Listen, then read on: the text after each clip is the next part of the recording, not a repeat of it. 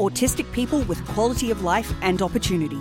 You're listening to the Autism CRC podcast. This is the Autism at Work speaker series featuring pre recorded audio captured during the live Autism at Work virtual summit event held in March 2023. Hear from over 40 local and international speakers, panelists, and presenters, including neurodivergent employees and employers, as they discuss the important topics affecting autistic people at work. You can also watch this series on the Autism CRC YouTube channel. All right, my friends, thank you for coming back. And here we are once again. I'm Orion Kelly. Now, what, this session is going to be fantastic. I'm delighted, uh, honored to be moderating it.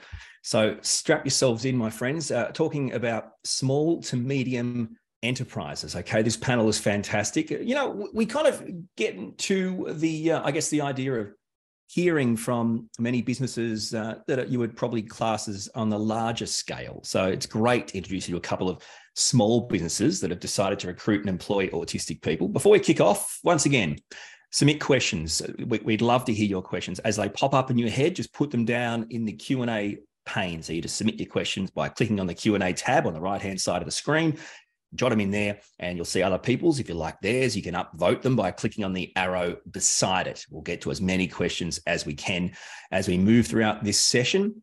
And uh, well, I guess we should just get to introducing our panelists. So let's start off uh, with uh, Jeff Smith. Geoffrey is the CEO of Australian Spatial Analytics and leads a team of 125 employees, the majority of whom live with a neurodiverse disability, namely uh, autism, and are under the age of 30. Uh, hey, Jeff, welcome, my friend. Thank you for being here. Thank you very much. Lovely to be here. Okay, and our, uh, our second guest on this panel, uh, Kathy Isaacs. Now, Kathy is a Salesforce experience consultant at Turnkey CRC, part of the Autism CRC. Kathy, welcome. Thank you. Well, guys, uh, let's let's get to this there's absolutely nothing about this that is uh, is scripted or we've basically come up with some organic talking points to, to talk through to i guess the most important and the most um, relevant topics. And i'm so glad we're doing this small to medium uh, insight. I think it's so valuable. I guess my, my first point is probably because sometimes you know when we only hear about what programs or what departments or what budgets or what people giant corporations have it can be it can seem a bit unrealistic for smaller businesses or medium businesses to put those into practice. And I totally understand that. Um, I guess it comes down to the premise of, you know, are you going to have a hundred thousand dollar sensory room or are you going to let your employee go home an hour earlier? I mean, it's actually that you can actually go the uh, the cheaper route. So, Jeff, I'd love to, I'd love to start with you um, because we, have talked about this briefly before. Uh, we're going to get to the whole process of employment, but first up, let's just talk about neurodiversity, uh, utilizing the benefits of neurodiversity in a workplace. Uh, how, I guess, you know, explaining it to people watching how you see it as a benefit and, and how, how it works for you. Sure. Um, uh, it is an enormous benefit. Um, and hopefully, hopefully our organization is just the, the start of a bit of a, a revolution um, because we're only a couple of years old grown quite quickly. I know we're in the small, medium enterprise um, discussion today, but I'm hoping in future summit we can um, we can match it with the big boys. Um, but as far as um, as far as the benefit, you know, um, it's a data-driven world now, digital economy. Um, many neurodivergent people really love technology, and many have kind of uh, innate strengths uh, to be able to focus um, and concentrate and have great pattern awareness and, and uh, facial recognition. So we started with the, the, the neurodiverse um, mindset um, to build a, a social enterprise um, that the Australian economy really, really needs now. So um, skilled employment uh, is all the rage, that um, shortage in skilled employment, particularly digital skills. And we thought there's um, huge amounts of untapped uh, potential in young adults who um, haven't been given a fair go yet. And uh, the proof is in the pudding um, to go from zero employees to over 100 now in a couple of years and to, to, to go from zero dollars in revenue to half a million a month. You know, um, clearly our customers love what our young workforce brings, and uh, hopefully we're building great careers um, that will ensure that uh, the team members can create real wealth and wealth for themselves, but also lead the charge for Australia in the digital skills um, kind of um, shortage across the world. So the benefits are enormous. You know, the, the team work so so hard. Um, uh, the all the uh, kind of cliches of, of, what neurodiversity in the workplace means. We love to to myth bust those, and the culture is really strong, and um, wouldn't have it any other way. Uh, really, hopefully, we can um, we can keep uh, showing forward that uh, you know neurodiversity is positive for workplace culture and productivity, and it's necessary for all organisations. Absolutely. Now, what about you, Kathy? From a, I mean, again, we're talking, um, you know, smaller, medium enterprises. They might think, well, this might be okay for big companies or corporations, but we only have a few staff. and it's really important in all these types of, you know. How, what, how do you feel about the idea of the, you know, the importance of neurodiversity in the workplace? I think the main point of neurodiversity in the workplace is that it brings in new ideas because people with any flavour of neurodiversity are going to think slightly differently to somebody who's bog standard neurotypical in the middle of the bell curve. Um, and that is likely to be a benefit for any business, doesn't matter how small or big you are, having new ideas coming in and new ways of understanding things coming in is going to be a benefit. Um, one of the things that you were talking about with the budget, um, you don't need a big budget to hire an autistic person, and you don't need $100,000 sensory rooms. What you need is the flexibility to talk to your individual neurally, uh, um, neurologically diverse um, employees and find out what it is that they're needing, what's difficult. And a small business can do that so much better than a large one because you're going to know all of your employees. Makes sense. It makes sense. Now, this is something I'd like to talk about, which I think is, is a really um, a really interesting discussion. Certainly, like you say, with smaller and, and medium sized businesses, strength based employment. Um, I know, Jeff, this is something that is important to you. Do you want to do you want to talk about how this how this fits into autistic or neurodivergent potential employees and employees, the, the idea of strengths based employment? Yeah, um, it's what we live and breathe. It's, it's what's making um, us a shine. Um, we are not a pity purchase. Uh, our organisations purchase from us because of the strengths of our team.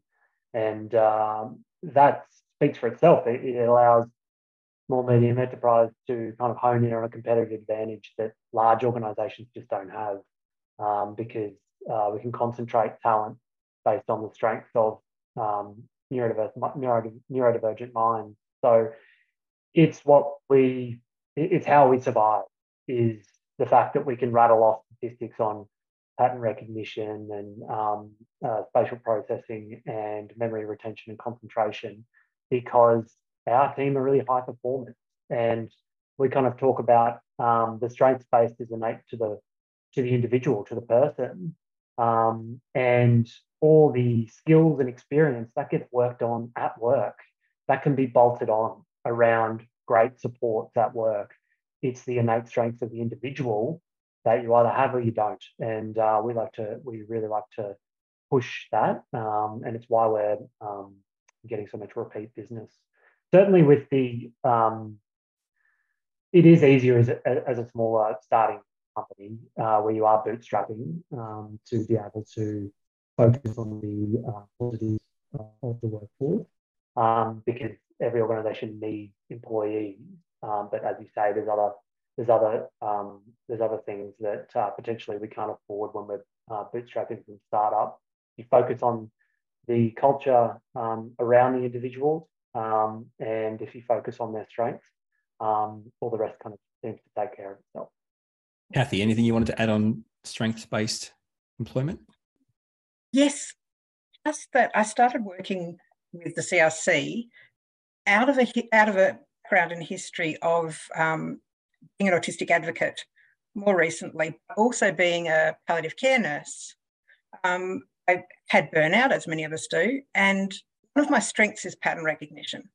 And I was asked to, I, I came into the um, CRC to be on the Autism at Work team, um, an autistic sort of eyes and voice on the team for the 2018 Autism at Work, and was able to use the platform we now are um, sharing with other CRCs.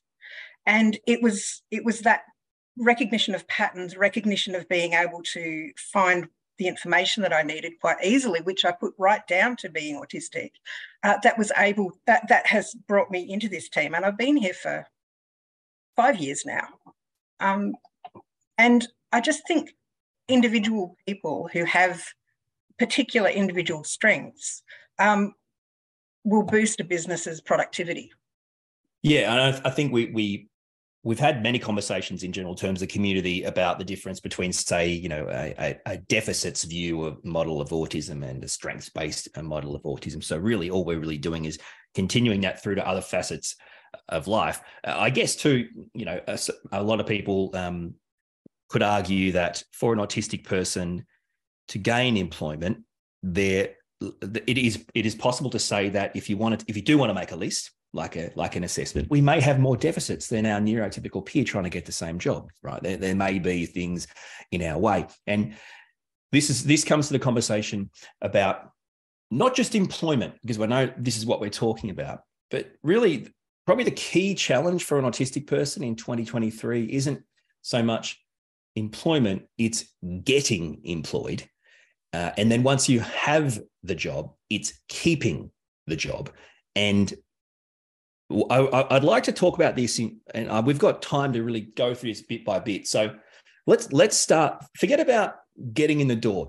Let's start at I don't know. What would you say, Jeff? Is is it getting on the street, getting on the sidewalk? Uh, what's the what you know? What's the first? What would you say, Jeff, is the absolute first hurdle for an autistic person with regards to employment? Because I don't actually think it's getting the job.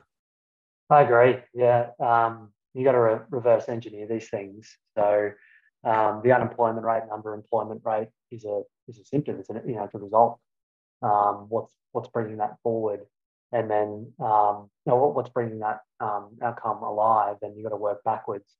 Certainly, um, traditional um, uh, professional employment, which is where we work, you know, in professional services, you need a great resume. You need a tertiary institution degree. Um, and you need to network um, with other undergraduates, graduates, um, other people who work in the industry, mentorship, all that kind of stuff. Um, and you need a stable home. Um, and if you've been at the margin and, and not given um, those opportunities, it's like anyone. It's like it's like any um, underemployed cohort. The step is just too far. And so, what we do is, is say, look, businesses, organizations, um, we're a model for backing someone um, because we know that um, they have great unique strengths. Um, and we'll work out the experience, the training, if there's any uh, credentials required over time, the mentorship, the networking, the social skills support. Uh, we'll work that out on the job, um, but let's get them productive and working and, and build self-esteem and, and, and show what they can do first. So it's kind of switching it. And um, that is unusual. I do understand that. Um, but the tailwinds of doing that um, are really in our favor. There's such a skills shortage that um, organizations need to do something different and stop going to the same channel. So let's think of any IT role or any role that requires a lot of great um, um, you know, uh, pattern recognition or memory retention, let's start with um, uh, not needing the resume and the accreditation and networking skills. Let's start with the person who's got great potential and build the rest on the job later. Um, so it's a huge mindset shift for recruitment um, and to, to, employ. I do understand that, I really do. But um, the status quo is not working. It's not working for um, autistic uh, in, uh, individuals, and it's certainly not working for organisations looking for talent. So try and uncover it for a different rock. it is profound, as you say. It is massive, uh, but I think what you say is exactly what you know we all need to hear. We all need to talk about those watching today, and you know. Uh, I'll, I'll, get your perspective in, in a second, Kathy, but I just wanted to go through that list you were talking about. You're right. So, you know, you may say we won't require certain things, right, as a as a rule. So the stock standard system is, you know, you see a job, you have a resume and I don't know, a bloody cover letter and uh, it's all these different things, right? You've got to attach resume, a cover letter, referees. That's another thing for autistic people and professional referees, by the way. That you know, uh, if you've burnt every HR bridge in every job, you got good luck getting a referee. Mm. Um, and, I think this is the issue. Okay, so you know, our resumes, our cover letters, our networking abilities. You know, for a lot of autistic people, you know, social interaction and communication are challenges. So we aren't networking people. We, that's not what we do. We're not something we we get. Um, all these things are already against us. And then you've got job interviews, standard standardized job interviews, and potentially second interviews. And these are the barriers that mean most, and it, you know, as I say, the Senate report proves that you know uh, most people aren't going to get the role. So it shows that the standard system of employing people is skewed completely away from neurodivergent people. Do you, do you understand what I'm, what I'm saying, Kathy? Does that make sense? Yes. And I would say, um, even before any of the application side of things, the very first barrier that an autistic person has overcome when they're wanting a job is that you have to start to trust yourself and to have the confidence to even look for a job. You've got to overcome um, not knowing the right people, um, your home situation, but also your past employment experiences. And I don't think there's anybody who's autistic and in the job market and sort of over about 30 who hasn't got past ex- employment experiences that are dragging on them and causing them to feel I don't even know if I can do this. Maybe I should just go on disability benefits and forget all about it.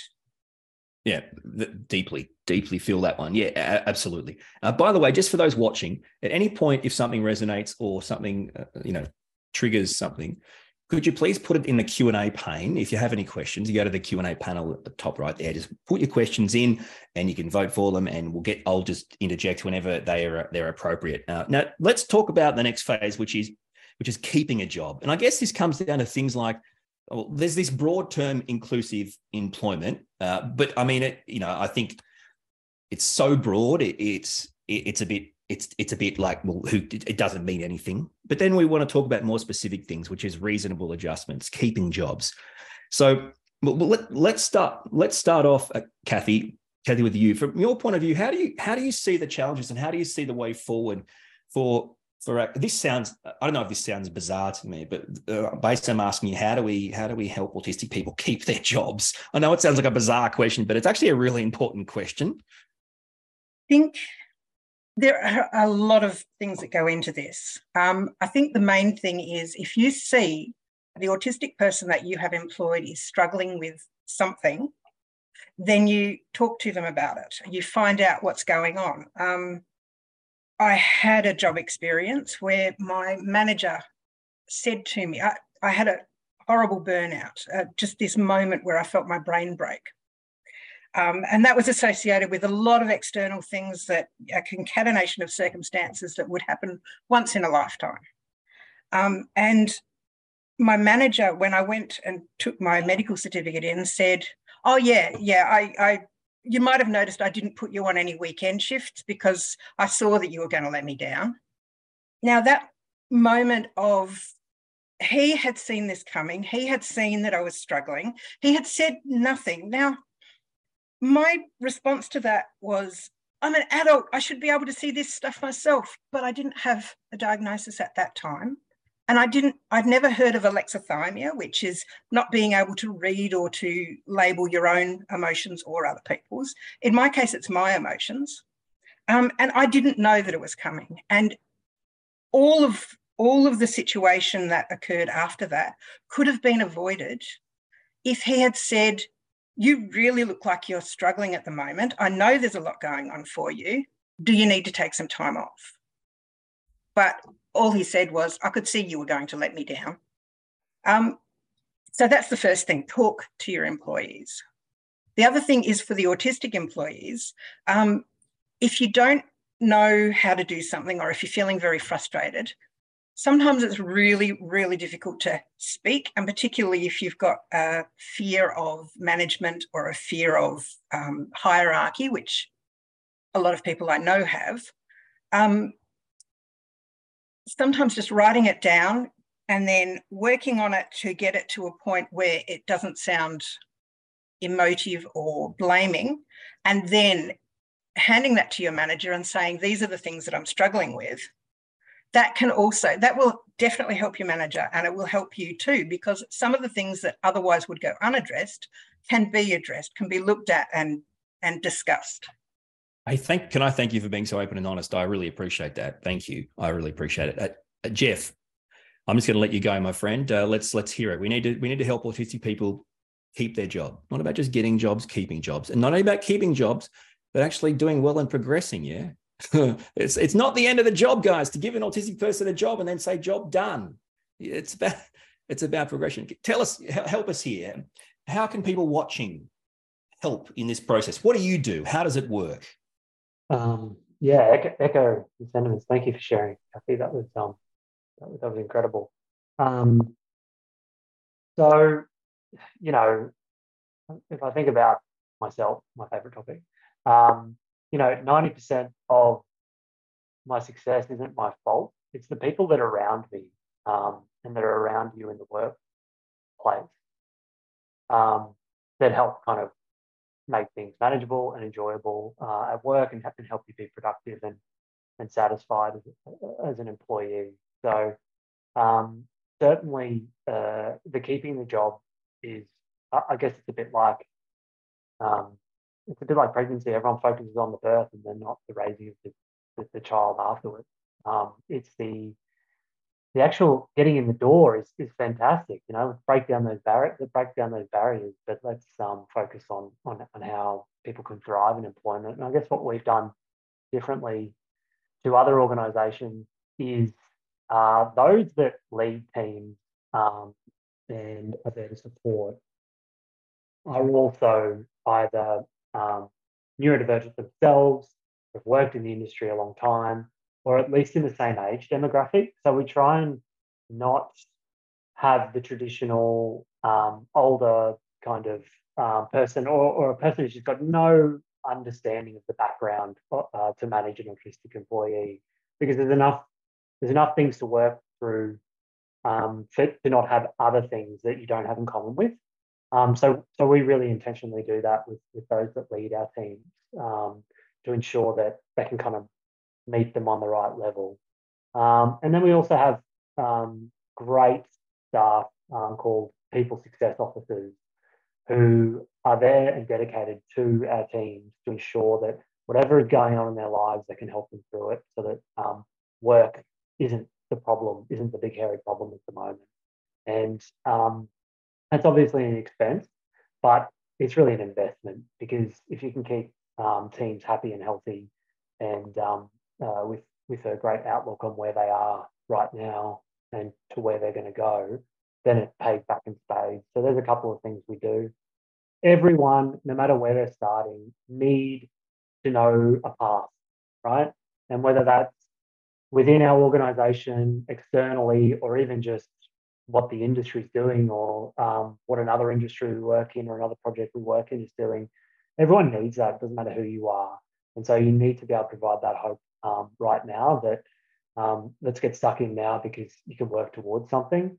Um, and so kind of, you know, those individual development plans um, to, to support someone to, to think about the future um, is really, really important. And we do that as well. So there's a few different things. we're certainly not perfect though, mate. Like we've got a long, long way to go. Um, but we can we can always try and meet people where they are um, and give them the benefit of the doubt, which is what all employers should really do with employees. Absolutely. Now, we, I'm just going to quickly uh, pause to the questions we're talking about. We're going to get to uh, more of those in a second. But Kathy, uh, do you mind? I'm just going to give you a comment and a question from the Q and A uh, panel here. So let's get to this. Here we go. Uh, just want to say that Kathy's experiences really resonate with me. Managers can absolutely help the employee by offering assistance, but they also help their own business by doing so. It can make no sense they're unwilling to do this. That's a comment for you, Kathy. And also, this is a question to you about, I guess, your last experience. How how can you help people? Uh, I guess how how from your experience, what can you advise to help people manage autistic burnout in their work. So, sick leave and planning aren't always possible, and there isn't a simple answer to what do you need or even how long will you be off for without losing their job. Is there anything you can you can share um, for the people that are watching on, on that, Kathy? I guess the thing for all employers, managers to realise is that autistic burnout tends to be, if it really gets to full burnout, three year process. So you're going to lose your employee if they don't have some way of relieving that pressure. So in my case, um, the manager's solution was a really bad one because when you work on the weekend, you were the only person working. It was quiet. It was a way to de- um, decompress, even though you still had you know the work and, and a fair amount of work to do it was only one person. You weren't also navigating that social as they say in schools social curriculum. You're only managing your own workload. So just by asking me what would help um, taking me off weekends wasn't the answer. Um, it doesn't always require time off. Sometimes it just requires somebody to say wow really sounds like you've been having a tough time. Um, if you need, a, you know, to to go and finish your work at home, that's fine. Or uh, in in that situation, I could have done that. Um, or there are any number of solutions that are really going to help that one individual person to get through the tough situation they were in. In my case, um, a concatenation of issues that were coming from not having my situation understood, not not having my neurotype understood. And to be fair, I didn't really understand it myself at the time, so that's not completely on the manager. But it, anything that you would do to help an autistic employee will help any of your employees. If somebody is having a hard time, if they seem to be struggling with the work, it's not just the autistic employees you need to talk to about that. So, um, asking you know, saying we don't have any space for you to take some time off, but can you think of anything that we could do to help? Um, and you don't have to answer right now, you know, talk to me tomorrow if you think of something. Just giving that understanding of the difficulty that's going on um, will make a huge difference. The person who's going into burnout might not realize it.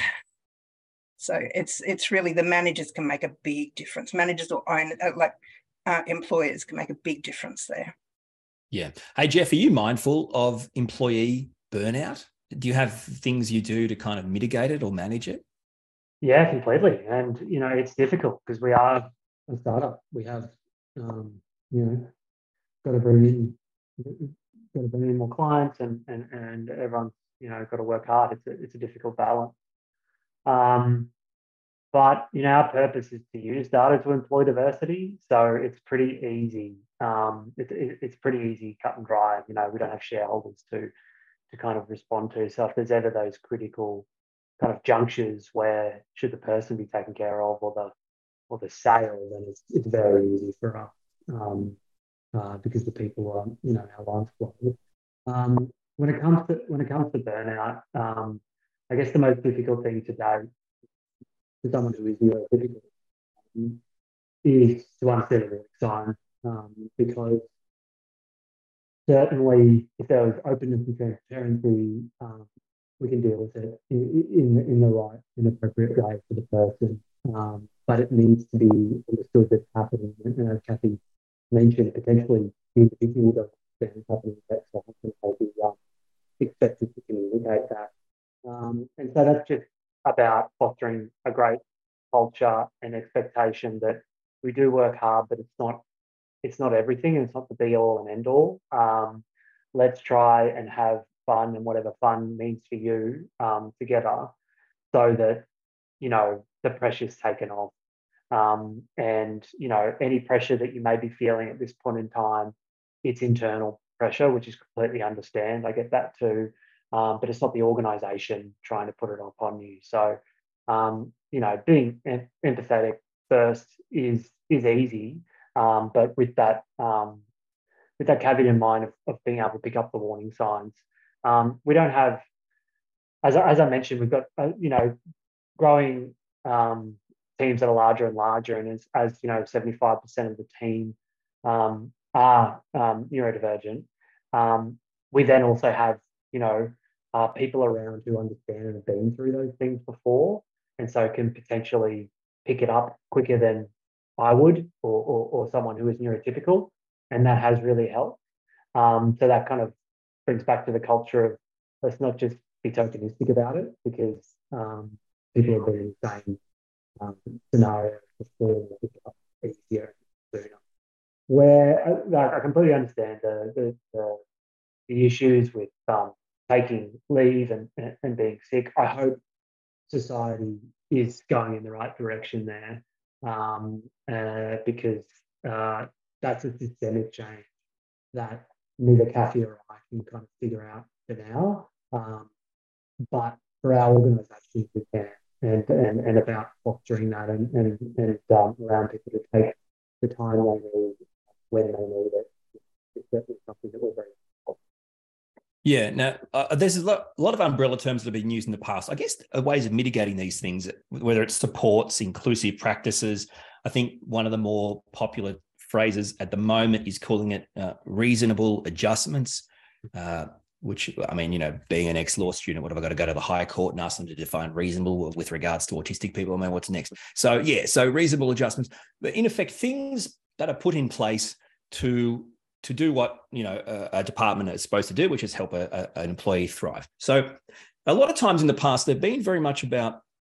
Um, I like to phrase it this way to, to make it more make it more simplistic. Is BYO ramp. So, oh, cool, mate. You use a wheelchair? No worries. Bring your own ramp. See you Monday. Welcome aboard. Right now, for neurodivergent people, it's BYO ramp. It's simple as that. Uh, you know, what do you need? Noise canceling headphones? Okay, buy them and bring them yourself you know, what do you what do you need? A hat, sunglasses are inside. You know, what do you, you know, when do you want to take breaks? That's fine. You just go outside to cool down. Just we'll just add it to your time. I mean, it doesn't. That's not helpful. And I think there's then there's the turnabout. How can we make things more inclusive? And I think what I'm what I'm really passionate about at the moment, my, uh, this this kind of this philosophy I have is the reasonable adjustments of people. And see, I think if we can reasonably adjust people, then it cuts out the need for everything else. So, and what I mean by that is the ability for all employees to have some some degree, even entry level degree of you know of autism, of neurodivergence, some sort of understand. If of course, if the need it rises for an, for a team member in their team, and I think you know, this is the kind of stuff that's free. I mean, you know, uh, this isn't expensive. Um, it's because it's about talking to the autistic person and having conversations. And people, because if you, I always think if you understand someone, you appreciate them. If you don't understand something, you don't appreciate it. So, what what do you guys think about the idea of reasonable adjustments, things, people? You know, what's what's the way forward? I can start if you like. Um, first of all, reasonable adjustments is really already closely defined in in workplace health and safety law and in um, disability law. And it comes down to what a person needs to be able to do their job well without, I haven't got the right legal wording here, but without putting the business under. Um, I think point about um, adjusting people, um, it, it's complicated. The kind of things that people need in their Autism 101 is that sensory issues are likely to be a problem but may not be. And communication styles will be different. And if people know and expect those two things, then I think probably an awful lot of the misunderstandings and the, the difficulties can be managed. Um, but then the next thing is to ask what's really important here. So, is it really important that somebody comes to the the Friday evening wine session is that what is that really a, a sacking issue? Um, is it really important that um, somebody finds it difficult to speak on the phone? Could you could that not be an email for that person? Um, what is really important is getting to a point where the job that needs to be done is done, and the way you get there doesn't have to be the way that everybody's expecting. You know, everybody has previously in the past gotten there, and I think just that flexibility, knowing knowing the kinds of things that are likely to be an issue, it's going to be broad because everyone who's autistic knows that we tend to be on both sides of every bell curve trait all at the same time. Um, but the main thing is you know, flexibility in the way that things are achieved. So I know that the, the HR panel spoke about this too, in that um, the main thing you need to focus on is what is actually needing to be what what job is needing to be done and does it have to be done in a particular way yeah i mean um yeah reasonable adjustment is a bit of a bug you know the um, i think you know being a small medium enterprise. It's kind of like being a restaurant to serve a few things. There's not a lot of choice anxiety for us because we don't have the money for the things. So um, it makes us really double down.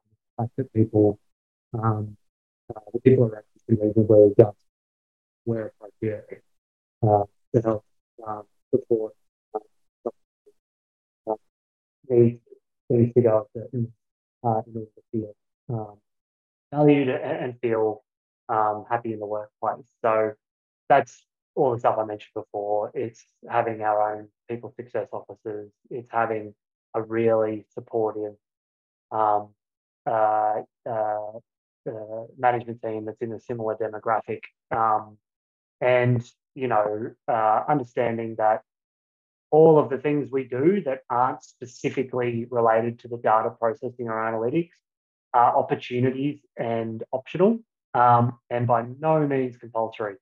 Um, so, you know, supporting people to have opportunities to be able to do things, whether it be social or um, to support uh, professional development, are very important for anybody in the workplace. Um, but it's their choice. If they're not ready, um, then why the hell would you shove it down their throat? That's, I guess, the the good thing about social enterprise itself. You know, it's not another program where you need to hit numbers or tick boxes. Um, it's the actual organization, the business is the engine itself. So I guess, yeah, we're a bit fortunate in that way that, you know, we don't have to provide certain things and get numbers through the door. And if someone doesn't feel like it, we have to push them through it. Um, no, uh, come to work, get paid well, try, hope, hopefully you enjoy it. We try to support you to um, progress if you would like to. Uh, but all that stuff, you know, the cream on top. It's, it's, it's not the core. So um, there's some of the things. We'll take your money though. If you want, if you want to give us money for an extra new sensory room, we'll have it. Um, but we just haven't found that under the couch yet. So at the moment, we'll just focus on the um on the people around.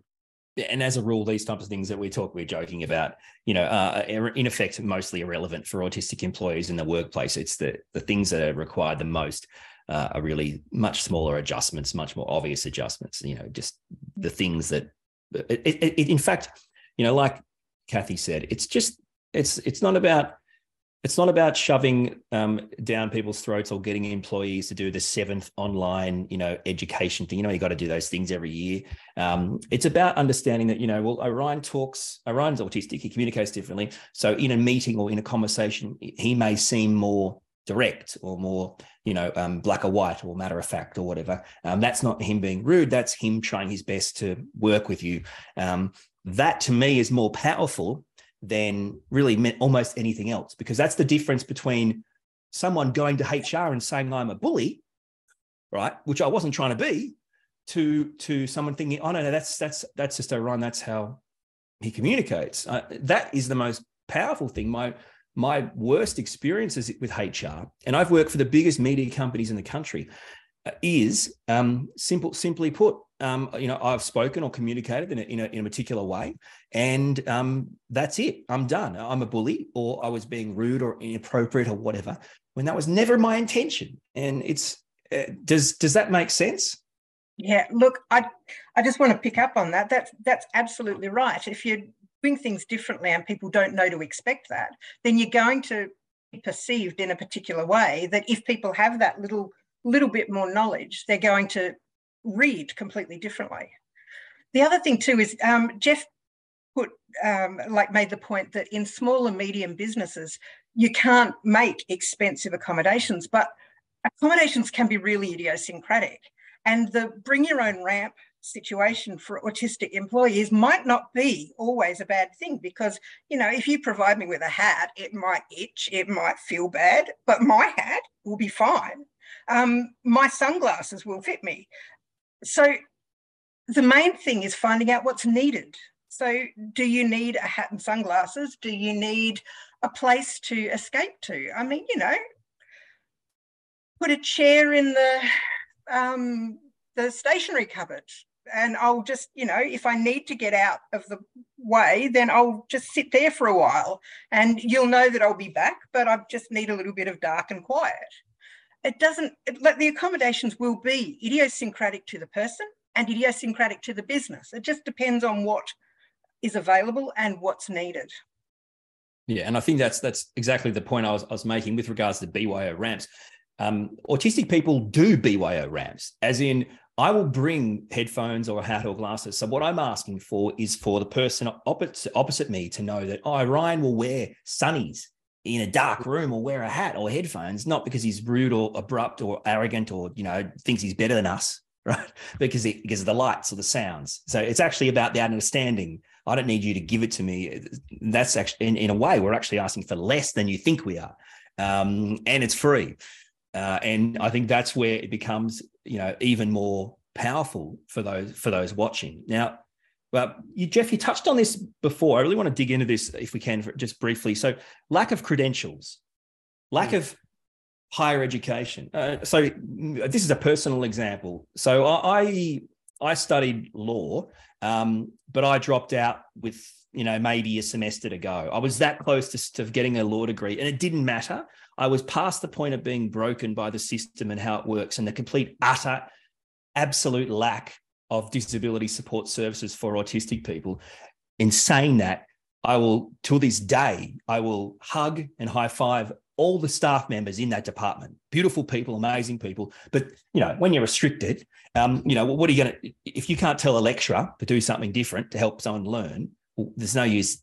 There's no use being a part of that. But you know, so I didn't do it. Uh, I, I was that close to having a law degree, um, from my point of view, a bit like a Steve Jobs thing, I got everything I needed out of it, my friend. I've got everything I needed to get out of that law degree. Okay. But the bottom line is, I don't have a law degree.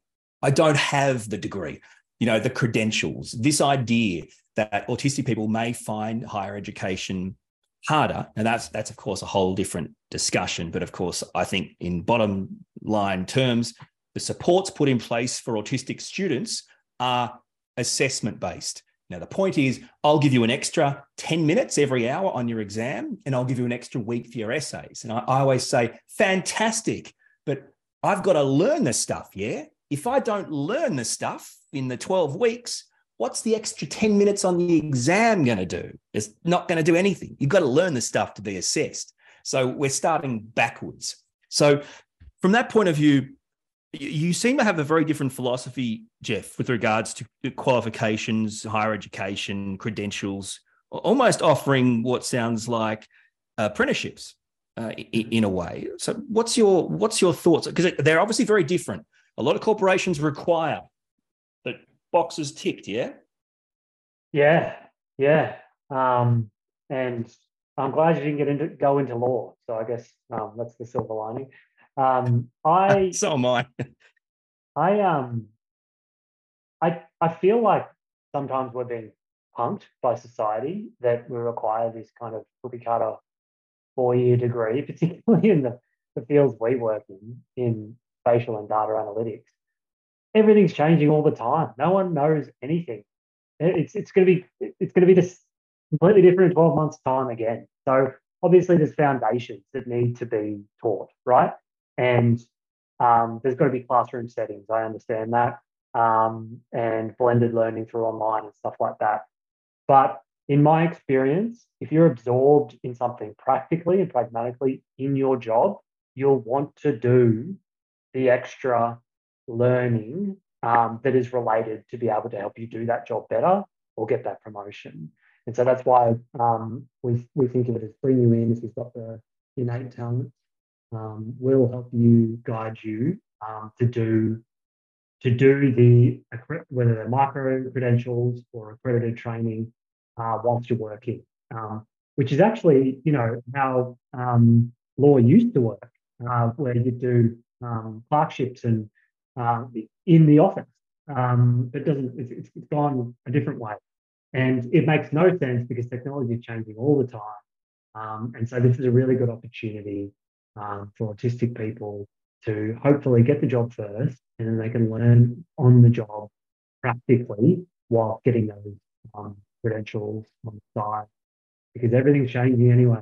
So um, yeah, that that um, you're right. My philosophy is very strong on that. Um, we do not need that degree of certificate before you start. Um, we can help you do that with children.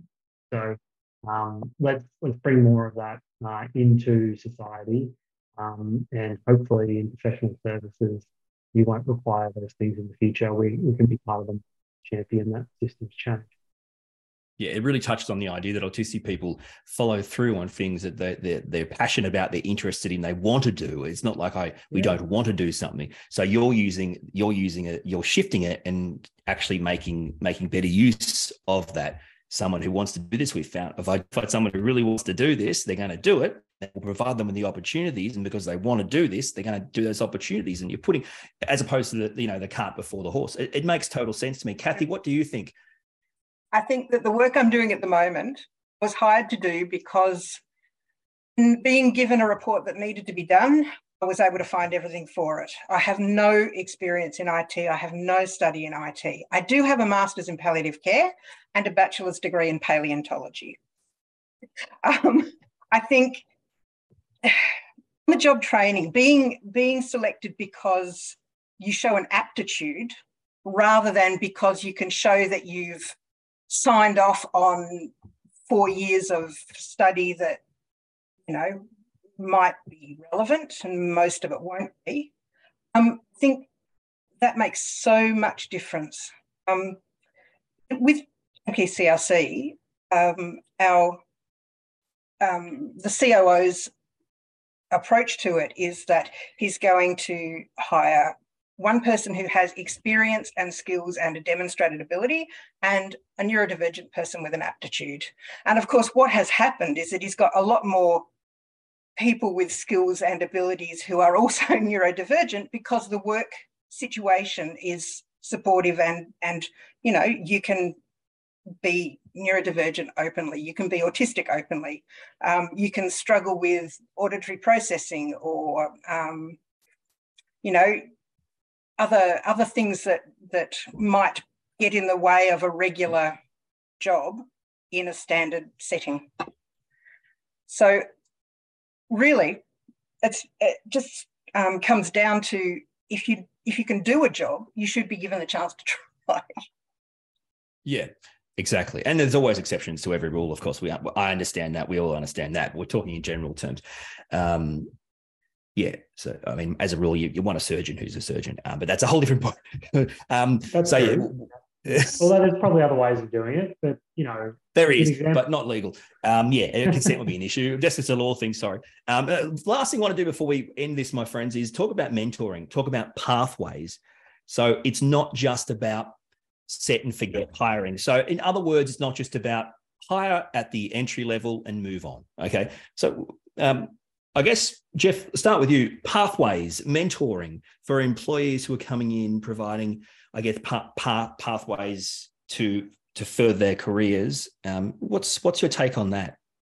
Well, I mean, it's critical um, because no matter how much we can want and try to change things, people need to network um, and uh, to get that next the next opportunity. Um, and so uh, we have an industry mentoring program where we have volunteers from the industries we work in to work with our um, young staff, no matter how experienced they are. And they can talk to them about whatever one is completely confidential, but in, in general, it's about how did I get here? Um, and uh, how can I help you get to where you want to go? Um, it's, it's, it's vital for every every person who's looking to start a professional career or go to the next level in that career. Uh, but particularly for our staff who, um, you know, often uh, when we float it, who wants to be a part of it, the question is, why do I need, but why do, what's a mentor? Why would I do that? Um, and it's tricky to answer because you don't need to do it. Um, and networking doesn't make any sense. But if you have, you know, we kind of sell it that we've got some really experienced people who are, she, are keen to talk about the stuff that you're really interested in. And you never know, it might lead you um, to thinking about a different path um, or, a, or a, um, an advancement in your career. Um, so create that human connection through industry mentoring, see what's out there, particularly important in our industry because everything's changing all the time. So um, we're very, very lucky that uh, we've got a great program and lots of industry mentors who want to help um, help our staff uh, understand whether they want to be a surveyor or a spatial scientist or um, work in um, data science. Yeah, and Kathy, what what are your thoughts on mentoring and and obviously offering you know pathways? I've never actually been part of a formal mentoring program, well, um, and think in a very small business, it's very hard to set up a mentoring program. But within the group that we're in, uh, that I'm in at the moment, we've got individual skills, and we each mentor each other and mentor new people coming into the organisation in those skills and in the way that things are put together. Um, and I guess just that time connected um, is a lot about peer mentoring. And pathways also, um, one of the things about a very small business, and I, am saying very small, not so much the Autism CRC, but turnkey CRC, where there's only about six of us. Um, the pathways tend to uh, be quite organic. So um, as long as our skills are being recognised, then our path might go from um, data entry to um, exploring something else to training to um, I'm now an experience consultant, user experience consultant. And the pathway in that situation is very much designed for the individual. And that's something that small businesses can do that bigger businesses can't, because the larger the business is, the more you need these things clarified and in policy. So pathways in a larger organization, even a middle, middle-sized organization are hugely important, but they can be very organic, very, um, very much less um, set in stone in a very small organization. Guys, we've reached the end of uh, this discussion. It's been uh, it's been so good. I, I really do appreciate it. I hope you you both enjoyed it. Absolutely. Good conversation. it really it really has been a fantastic conversation. So thank you so much. Thank you, Jeff. Uh, thank you, Kathy. Uh, it's yeah, what a what a great discussion, and I hope you guys watching have got plenty out of it. You can provide feedback. The feedback session feedback form is accessed via the tab on the right. Our next session is a keynote presentation. So stand by for that, my friends. To get to it, you're going to click back to the homepage or the agenda page. You'll see the session listed starting there soon. You click on that and you'll be ready to rock. Until then, uh, I will see you uh, in the next session I do, which I believe will be tomorrow morning. So uh, enjoy the rest of the afternoon. The 2023 Autism at Work Virtual Summit was proudly sponsored by DXC Technologies, GHD Engineering, La Trobe University, Untapped Group, ANZ, and SAP. Autism CRC is the independent national source of evidence for best practice. For more information on Autism CRC or the Autism at Work Virtual Summit, head to our website autismcrc.com.au.